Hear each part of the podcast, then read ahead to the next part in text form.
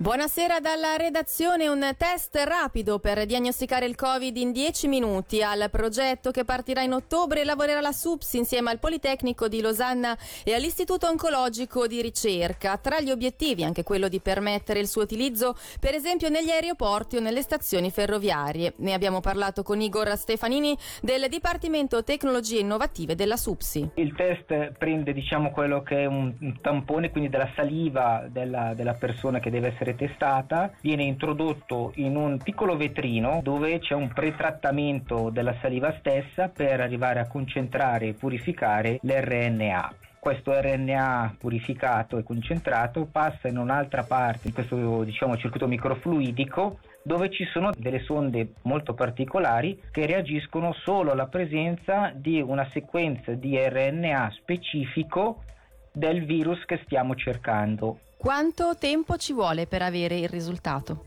Abbiamo ipotizzato attualmente un processo che prenda un tempo di circa 10 minuti e l'obiettivo è di svilupparlo entro due anni. Sono tempistiche forse nell'immaginario comune piuttosto lunghe, data l'emergenza attuale. Diciamo che i due anni di sviluppo sono addirittura un tempo abbastanza contenuto per lo sviluppo di un sistema di questo tipo.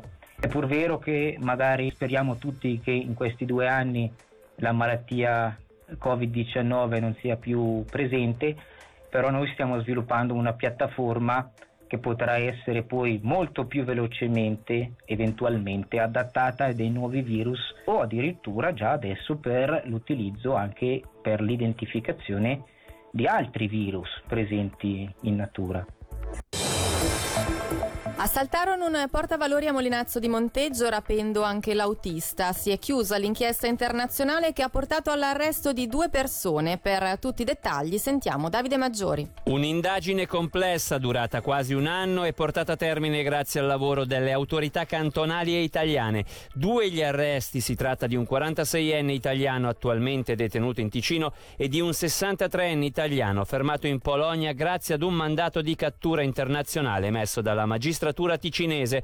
Complessivamente sono cinque le persone coinvolte, con vari gradi di responsabilità, tutti cittadini italiani. Le indagini hanno permesso di stabilire che parte del gruppo stava pianificando nuovi atti criminali sul territorio ticinese, i fatti risalgono al 5 luglio 2019 a Molinazzo di Monteggio. I malviventi davanti alla banca Raiffeisen si impossessarono di un portavalori rapendo anche l'autista, poi ritrovato sano e salvo che stava caricando il mezzo. Il furgone fu ritrovato dai carabinieri italiani che sorpresero i ladri mentre cercavano di forzare le cassette con i soldi. Queste ultime furono recuperate mentre i rapinatori riuscirono a fuggire. Diverse le ipotesi di reato a carico delle persone coinvolte volte, tra cui anche rapina aggravata e sequestro di persona. L'inchiesta è coordinata dalla procuratrice pubblica Marisa Alfier.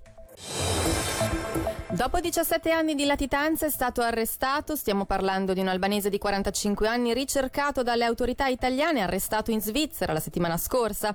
A comunicarlo oggi è stata la, Fe- la FedPol. Per i dettagli sentiamo Angelo Chiello. Era sulla lista dei latitanti più pericolosi cercati nel vecchio continente. Dopo 17 anni di fuga, la polizia è riuscita ad arrestare il cittadino albanese, ricercato tramite un progetto della Polizia di Stato italiana per la cattura dei malviventi più temuti alle nostre latitudini. Il 45enne è stato arrestato giovedì scorso all'interno dei nostri confini, anche se il luogo non è stato specificato, dopodiché, oltre alle manette, è scattata anche l'estradizione. L'uomo, infatti, attraverso il valico di Ponte Chiasso, è stato portato in Italia dove verrà giudicato e incarcerato. A metà degli anni 90 si è reso responsabile di una serie di pericolosi reati in Italia, tra cui violenza sessuale, sfruttamento e favoreggiamento della prostituzione e dell'immigrazione clandestina. Nei suoi confronti, sommando tutti i reati, reati, la pena prevista di oltre 15 anni di reclusione e 70.000 franchi di multa. Le notizie in breve questa sera con Davide Maggiori. Tre nuovi contagi e nessun decesso in Ticino nelle ultime 24 ore. Negli ospedali del cantone rimane una sola persona e non si trova in cure intense.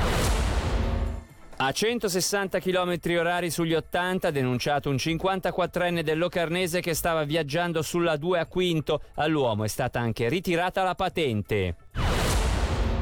Anche il Ticino riceverà i dati dell'aeroporto di Cloten. I nominativi di coloro che rientrano da paesi a rischio verranno forniti dal canton Zurigo. Stefan Lehmann licenziato dal CAM. L'ex portiere della nazionale svizzera è stato cacciato dopo aver spintonato il magazziniere del Bellinzona. Una quarantenne turista è deceduta questa mattina in zona Zenna, vicino alla dogana di Gambarogno. Lo riporta il portale Luino Notizie. Non si esclude un malore.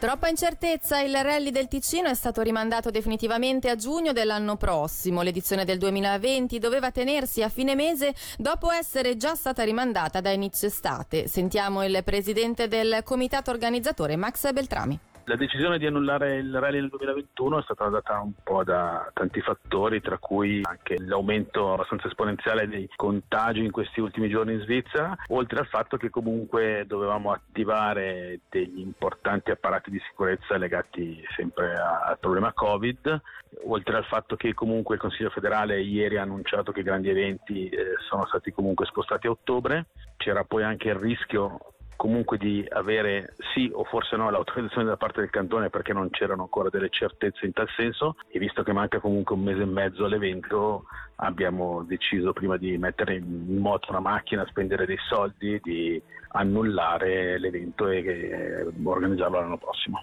E questa era la nostra ultima notizia dalla redazione, grazie per l'attenzione, buona serata.